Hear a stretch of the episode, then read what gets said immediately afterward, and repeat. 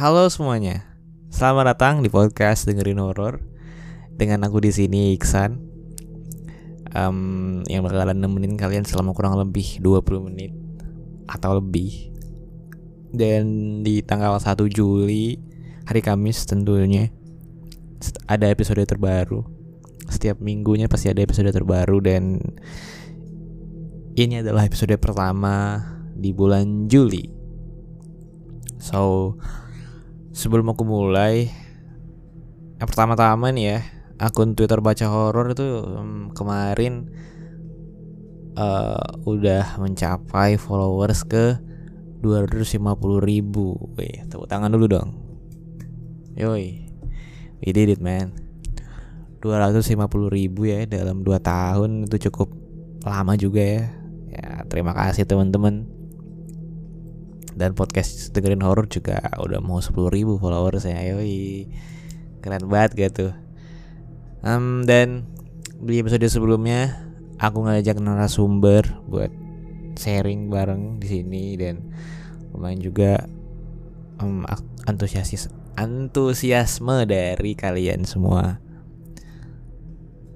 Anyway, kemarin sebenarnya aku mau bikin episode terbaru lagi. Sebenarnya rencananya episode yang pertama di bulan Juli ini tuh pengennya itu pengennya pengennya sama narasumber.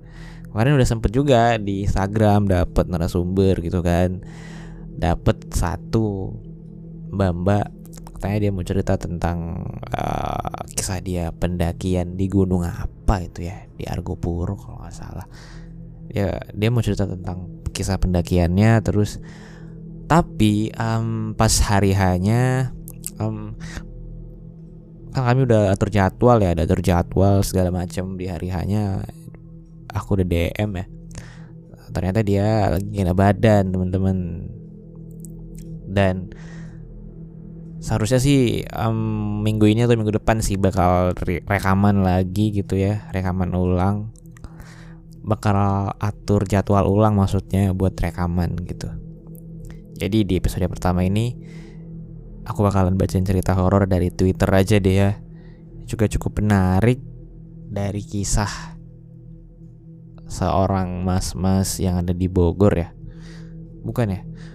Tapi tapi ceritanya tuh di Bogor gitu. Jadi mereka ini uh, sekelompok mas-mas kelompok uh, circle kali ya yang mereka ini mau nginep di salah satu villa di Cisarua Bogor. Oke, nah villanya ini ternyata angker teman-teman. Villa Angker Cisarua Bogor, begitu judulnya di treat malam ini. Kisah nyata ya teman-teman. Oke kita mulai. Assalamualaikum warahmatullahi wabarakatuh. Uh, perkenalkan nama gue Kemal. Kali ini gue akan menceritakan tentang apa yang gue dan teman-teman gue alamin sewaktu nginep di villa daerah Cisarua Bogor. Nah, um, nama villa ini tentunya gue sensor ya untuk kenyamanan masing-masing gitu. Jadi uh, ketika lagi ketika gue dan teman-teman gue lagi asik nongkrong nih ya lagi asik nongkrong sebat. Terus lagi rame juga muncullah ide dari salah satu teman gue gitu. Hmm, nyeletuk dia bilang gini hmm, ke villa yuk. Bareng anak-anak kayaknya seru gitu. Nah kayaknya seru nih apalagi rame-rame ya kan. Ya udah coba deh kabarin aja ke grup gitu kabarin ke grup dan singkat cerita udah nih udah dikabarin nih ke grup. Dan respon dari kawan-kawan di grup ya setuju dong gitu kan. Nah, akhirnya kami milih buat ke puncak. Dan ya puncak Bogor ya. Terus singkat cerita dibuatlah panitia panitia buat um, ya mengurus masing mengurus uh, apa apa aja yang mau diurus gitu kan kayak misalnya ketua terus wakil dan lain gitu. Um, setelah udah dibuat barulah kami nentuin villa. Villa mana nih yang bakal kami kunjungin yang bakal kami tinggalin untuk liburan nanti Bogor. Dan dimulai dari Villa A. Anggap ya Villa A. Sampai Villa D. Ada empat villa nih ceritanya. Udah um, berunding dari A sampai D.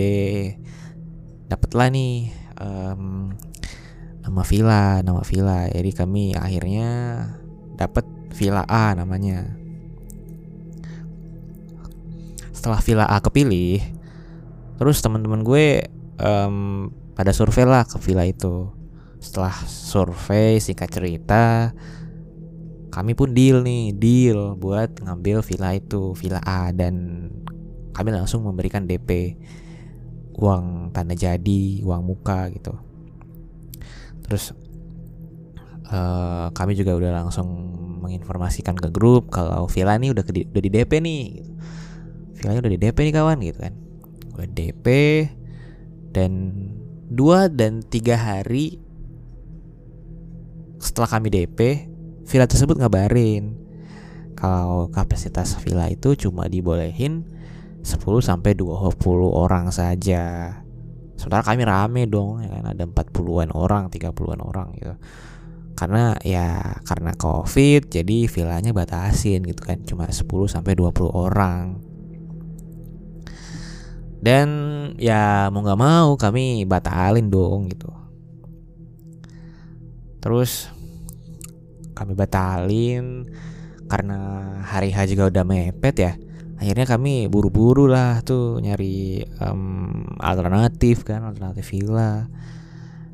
Terus singkat cerita um, teman gue pun survei kan survei buat nyari um, villa baru. Kami ke teman gue pun ke puncak survei. Setelah ketemu tiga villa yang menurut dia bagus akhirnya diinfoin lah tuh ke grup kan. Dia udah diinfoin ke grup biar ya biar dipilih tuh sama teman-teman di grup gitu kan. Ya. Biar dipilih sama teman-teman di grup di antara tiga villa tadi akhirnya dipilih nih. Dipilih villa yang ada di Cisarua Cisarua Bogor. Dapatlah nih uh, villa di Cisarua Bogor kan. Dan setelah itu, um, kenapa kami milih di Cisarua Bogor di villa itu? Karena um, villa ini yang pertama ya, dia bisa muat banyak orang. Kami juga banyak orang kan, ada 30 sampai 40-an orang gitu. Terus um, murah juga dibandingkan dua villa tadi gitu kan. Murah, terus kapasitasnya bisa banyak gitu kan dah udah fix nih ya dapat di Cisarua Bogor terus hmm, hari Jumat tanggal 31 Juli tahun 2020 hari keberangkatan pun tiba kami berangkat um, kami berangkat itu kalau nggak salah setelah sholat id ya setelah sholat id ya setelah sholat, setelah sholat id kami siap-siap tuh udah siap-siap buat jalan menuju Villa Cisarua tadi. Singkat cerita sebelum jalan kami baca doa dong, baca doa biar sampai di tujuan dengan selamat. Um, kami juga lengkap gitu kan sampai di sana. Uh, yang akhirnya kami jalan ke sana itu naik 12 motor dan sisanya di mobil. 12 motor ya anggap aja 12 motor itu uh, nampung satu motor satu motor dua orang 12 kali 2 24 mobil mobil satu mobil anggap aja 5 hmm, 6 orang lah ya. Ya terus ada 5 mobil 5 kali 5 25 tambah 24 wih banyak banget anjir. Ya sekitar 40-an orang ya buset banyak banget ya. Ramen ya oke 12 motor terus 4 sampai 5 mobil. Kemudian setelah memasuki villa itu kami sampai nih ya ceritanya kami udah sampai nih terus kami masuk ke villa tadi. Setelah memasuki villa tadi dan mengucapkan salam kami pun bergegas buat sholat Jumat. Kami sholat Jumat. Uh, nah setelah itu uh, setelah kami sholat Jumat mulai nih mulai di mana kami diteror. Padahal baru nyampe di sana gitu kan. Kami langsung diteror gitu teror sama penunggu di sana dimulai saat pertama kali di dapur nih di dapur saat mau masak di situ ada gue ada gue. Mau masak nih ada gue. Gue Didong Dandung dan dua pacarnya. Jadi kami ada ada lima orang di sana. Pas lagi masak terus um, pintu dapur dibuka tiba-tiba dan nggak berapa lama keran air di luar tuh nyala tiba-tiba. Nyala sendiri gitu. Yang otomatis kami langsung fokus ke keran air tadi kan. Kami fokus ke sana dan akhirnya teman gue pun mematikan keran air tadi gitu. Karena ya risih dong langsung aja dimatiin air kerannya gitu. Dimatiin kerannya terus kami fokus masak lagi kan. Nah di tempat yang sama salah satu temen gua si John ke WC nih ceritanya nih. John WC untuk buang air besar. Dia WC buang air besar. Nah setelah itu dia tiba-tiba um, kayak dia tuh diem. Dia diem.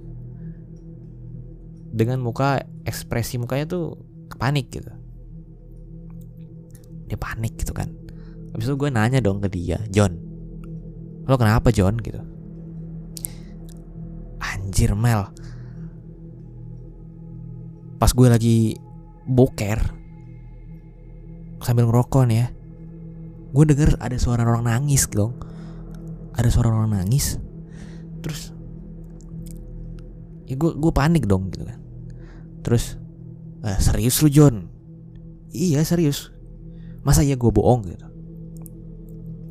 Oh ya udah mending diam aja ntar pada minta pulang lagi kan ya emang gitu sih aturannya gitu kan. Jangan sampai kalau misalnya kita ngalamin hal-hal yang kejadiannya mistis gitu jangan sampai teman-teman yang lain tahu ntar pada panik gitu kan. Oke. Okay.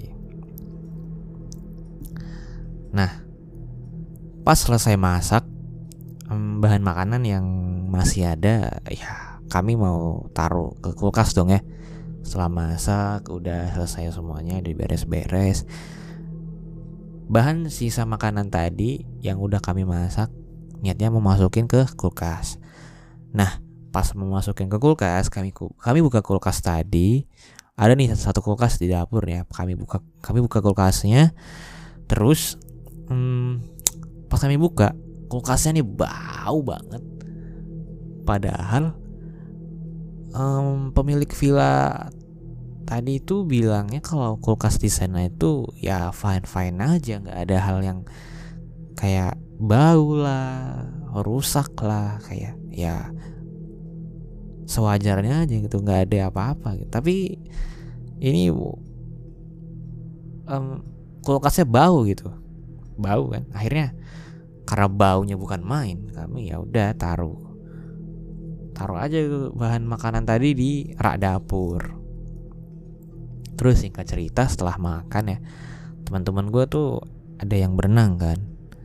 Ada yang jalan ada yang jajan beli bakso ada yang berenang ada juga yang di kamar ada yang juga di ruang ruang tamu dan lain-lain. Terus um, malam pun tiba di sini.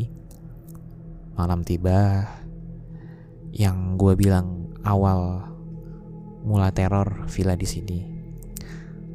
Sekitar pukul 8 malam atau 9 malam kami ada yang di balkon ya, kami duduk di balkon. Kami duduk di balkon di teras lantai 2 di ruang tamu. Terus ada juga yang di kamar gitu kan. Nah, jam 8 jam 9 malam itu kami kan ada yang nyebar ya nyebar tuh ada yang di kamar ada yang di balkon ada yang di teras nah tiba-tiba lampu villa kami itu mati gitu kan. Lampu villa tiba-tiba mati gitu. Terus pas lampu villa tadi mati secara bersamaan yang di balkon depan ngelihat mobil lampunya tiba-tiba nyala. Padahal bokapnya temen gua tuh udah tidur di kamar dan di kamar paling ujung katanya. Jadi nggak deng nggak nggak mungkin dong kalau temen bapaknya eh, bapaknya temen gua itu nyalain mobil gitu kan dan kamera di ujung gitu terus mobilnya tiba-tiba nyala gitu kan terus lampu vial tiba-tiba mati dan salah satu teman gue yang di teras dia bilang woi gila gila. Parah men. Jangan pada iseng matiin lampu bisa nggak? Terus um, gak lama kemudian um, lampu pun nyala lagi gitu. Setelah nyala ngumpul di ruang tamu. Kami ngumpul di ruang tamu buat uh, persiapan acara besok. Setelah rapat kecil akhirnya kami dan teman-teman gue masih penasaran dong siapa yang mati lampu tadi gitu kan siapa yang jahil nih. Terus akhirnya kami um, ada nih salah satu salah satu teman gue yang uh, nyeletuk gitu kan. Woi tadi siapa yang mati lampunya gitu. Gak ada yang mati lampu gitu kan teman-teman gue pada pada pada bilang gitu gak ada yang mati lampu men gitu. Siapa yang mati lampu? Gak ada. Tapi malahan pas secara bersamaan mati lampu malah gue ngeliat mobil nyala sendiri gitu. Pas gue cek kunci mobilnya kekunci gitu. Mobil kekunci tapi nyala nyala sendiri gitu. Aneh banget. Nah pas mati lampu juga gue di kamar malah ngedenger suara dari kolam renang. Gue ngedenger suara dari kolam renang gitu. Singkat cerita setelah kami ngebahas ini gue dan yang lainnya bermain kartu remi di teras lantai 2 kami main remi nih ceritanya di, teras lantai 2 dan yang kalah dicoret. Ya kayak biasa gitu ya main game gitu. Kayak you know lah main main domino main apa sih main uno main remi yang ya ada aja tantangan gitu kan. Jadi kami milih tantangannya kalau kalah dicoret gitu. Nah setelah selesai main remi kami masuklah ke kamar masing-masing gitu kan. Ya buat istirahat. Kami masuk ke kamar masing-masing. Nah sekitar jam 12 atau jam setengah satu gitu gue bilang ke empat teman-teman gue. Gue bilang ke teman gue bilang eh sebat dulu yuk.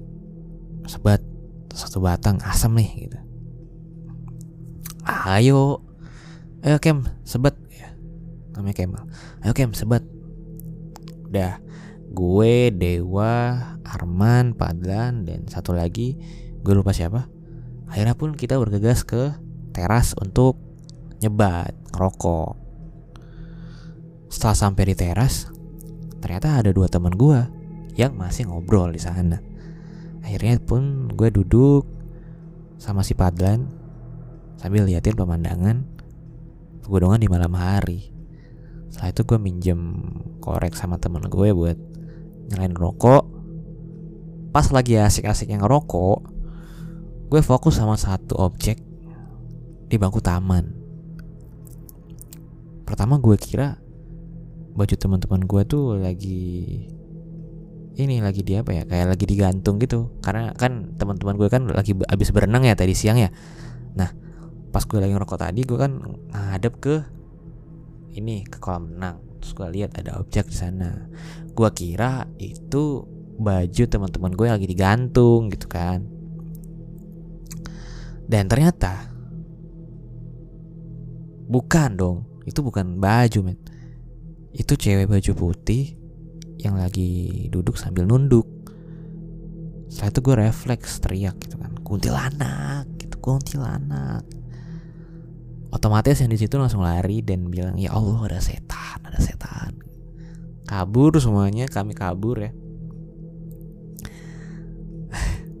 Kami kabur tuh. Terus um, pas kami sampai di kamar gue bilang gini weh jangan pada bilang ke siapa-siapa ya. Ntar malah bikin takut semuanya gitu. Terus pagi pun tiba setelah ngeliat sosok Mbak Kun itu Seketika tubuh gue lemes ditambah badan panas dan buat gerak aja kayaknya susah banget gitu. Akhirnya pun kami dan aku dan gue cuma tidur aja gitu tidur lemes gitu. kemudian berselang beberapa jam rundown acara pun dimulai di sini gue coba paksain buat gerak dan alhamdulillah udah enakan dari sebelumnya walaupun badan masih panas. Lagi dan lagi temen gue ketika pas di kamar mandi lantai dua dia ngedenger ada suara geraman dari luar. Padahal di posisi itu katanya cuma ada satu orang yang nungguin dia aja. Terus dia bilang woi tadi suara lo bukan? Bukan anjir. Demi Allah deh bukan suara gue. Mereka pun berdua akhirnya ke bawah dengan muka yang sangat panik. Teman-teman gue yang lainnya pun juga bilang gini, lu kenapa? Muka lu panik gitu? Om tadi ada suara geraman loh, ada suara man geraman, ada suara geraman di luar kamar, makanya kami kabur ke sini, kami panik. Serius gak lo? Demi deh. Masa iya gue bohong? Dan acara pertama pun dimulai Dari senam-senam manja. Yang kedua Adu balap Tiup gundu. Yang ketiga ada balap karung pakai helm Dan acara penutup lomba tari tambang. Ya you know lah. Kami kan tujuannya kan di villa kan buat liburan ya jadi ya ada acara-acara kayak gitu kayak lomba-lomba kecil-kecilan lah gitu kan. Dan di acara terakhir ada gangguan lagi nih. Di sela-sela acara teman gue si mangap nanya begini. Lo semalam ngeliat kuntilanak di sana nggak mal?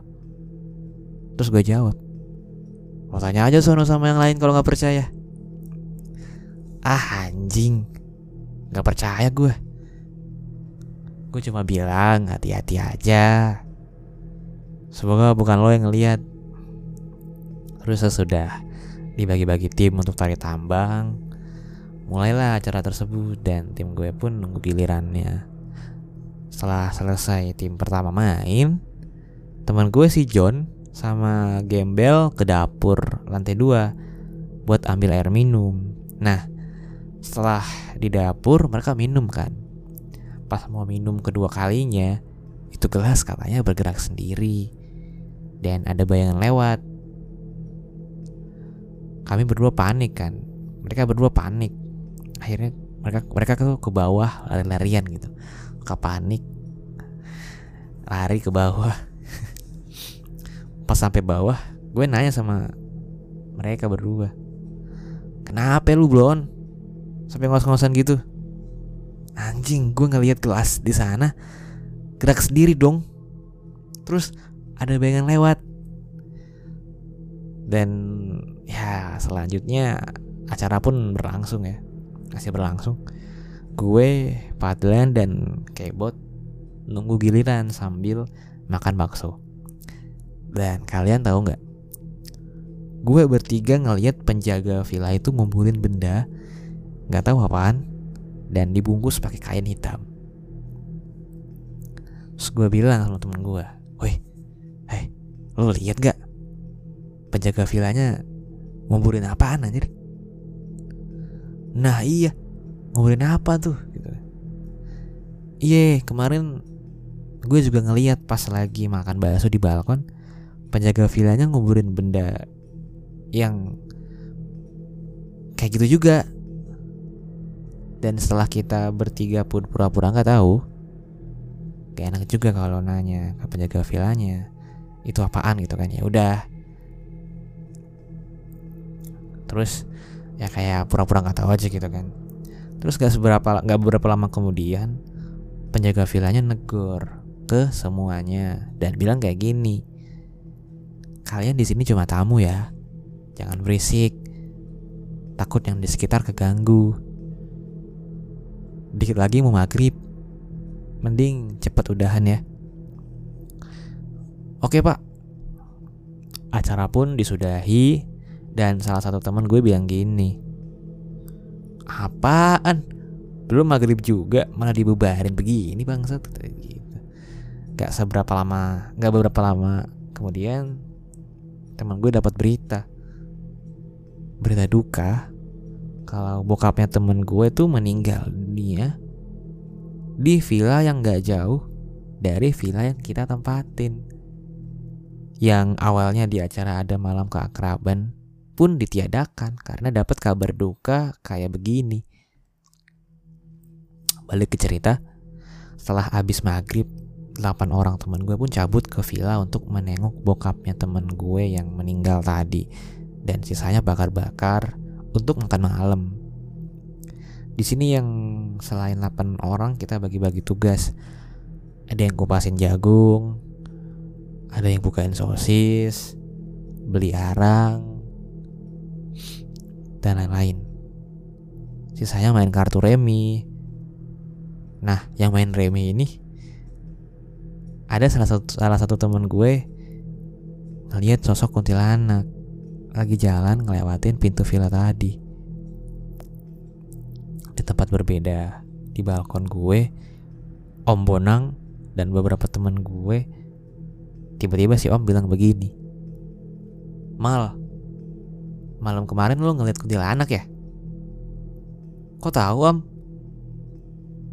Iye. Tadi ada yang bilang sama om. Om juga sama ngeliat. Rambutnya panjang kan om? Terus mukanya ketutupan rambut gitu. Terus om, pas jam 3an, om kan keluar. Om keluar buat ngopi di balkon. Nah, samar-samar dia lagi jalan tuh dari tempat duduk itu ke arah kolam renang. Terus gue jawab dong. Terus akhirnya gimana om? Ya udah, pas om lihat, pas om lihat lagi, lah malah ngilang gitu. Anjir dalam hati gue berani ki, berani juga nih orang itu. Setelah setelah semua selesai, bakar-bakar pun tiba gitu. Udah selesai diurus ya, kayak semua udah diurus arang macam-macam dan lain-lain akhirnya kami pun bakar-bakar di sini teman gue ngebuka pembicaraan yang tadi dia lihat apaan weh weh tadi. Um, tadi gue ngelihat sesuatu di depan pintu. Cewek. Itu itu apaan anjir? Kapan anjir? Pas gue lagi main remi. Udah duh. Udah udah. Masa goblok. Jangan cerita-cerita begituan. Lo tahu dua cewek aja habis maghrib tadi tidur bakar-bakar pun kelar dan harus menunggu teman yang gue hmm, teman yang 8 orang tadi yang pulang untuk makan malam hmm, maksudnya uh, bakar-bakarnya kan udah kelar ya kami pun harus menunggu 8 orang teman kami yang tadi ke villa sebelah yang bokapnya yang yang teman bokap kami itu meninggal. Nah, kami nunggu 8 orang tadi. Dan setelah beberapa jam kemudian mereka pun kembali ke villa. Setelah itu gue dan teman-teman makan yang tadi sudah dibakar. Mulai dari ayam, sosis, otak-otak dan jagung bakar. Setelah selesai makan, kita semuanya rapat kecil dan membahas semuanya di rapat itu. Assalamualaikum brother-brother. Semoga dalam keadaan sehat ya. Gimana ya villanya? Asik kan? Haha mantap kok villanya emang. Sebelumnya gue makasih ya sama semuanya. Lo semua pada kuat nih sama satu lagi kita mungkin kurang sopan kali sama yang di sini makanya banyak yang digangguin ya udah gue cuma mau sampein itu aja besok kita balik pagi-pagi ya. Oke kok siap. Rapat pun kelar selanjutnya pada balik ke kamar masing-masing. Sementara gue dan 8 orang lainnya pun tidur di ruang tamu. Setelah itu um, pagi-pagi sekitar pukul 4 subuh ya tiba-tiba teman gue nyeletuk bilang gini semua bangun semua bangun. Kita balik abis subuh. Ini villa horornya bukan main. Nah, semuanya bangun dong karena dia. Mana gue baru tidur. Lu kenapa sih ngap? Bangunin orang panik gitu. Terus dia bilang, nanti gue ceritain pas pulang. Udah, semuanya bangun kita balik dari sini habis bangun semuanya pun siap-siap berkemas untuk pulang. Akhirnya pun kita pulang lah tuh setelah azan subuh sampai sekitar jam 8an dan semuanya pun penasaran menanyakan tentang kejadian pagi itu. Lo kenapa sih tadi ngap? Nih ya ini ya denger ya. Yang pertama pas udah di kamar. Tiba-tiba yang di kamar ngelihat bayangan cewek. Terus terus. Selanjutnya gue tidur. Tiba-tiba badan gue tuh kayak keangkat sendiri. Pas jatuh. Gue makanya langsung ke bawah bangunin kalian semua gitu. Oke setelah abis dari villa seluruh badan gue panas. Tapi alhamdulillah nggak kejadian apa-apa di rumah. Cukup sekian dari tweet ini. Kalau ada kata-kata yang aneh, mohon maaf karena baru nulis tweet. Cukup sekian dan terima kasih. Hmm, oke. Okay. Hmm, kayaknya itu aja ya yang di episode ini, di episode pertama di bulan Juli. Itu aja dari aku dan dari akun Twitter @jagoan_neon. Sebelumnya terima kasih buat yang udah dengerin sampai habis Jangan lupa buat klik tombol subscribe-nya dan share ke temannya-temannya. Terima kasih teman-teman. Sampai jumpa lagi di episode berikutnya. Bye bye.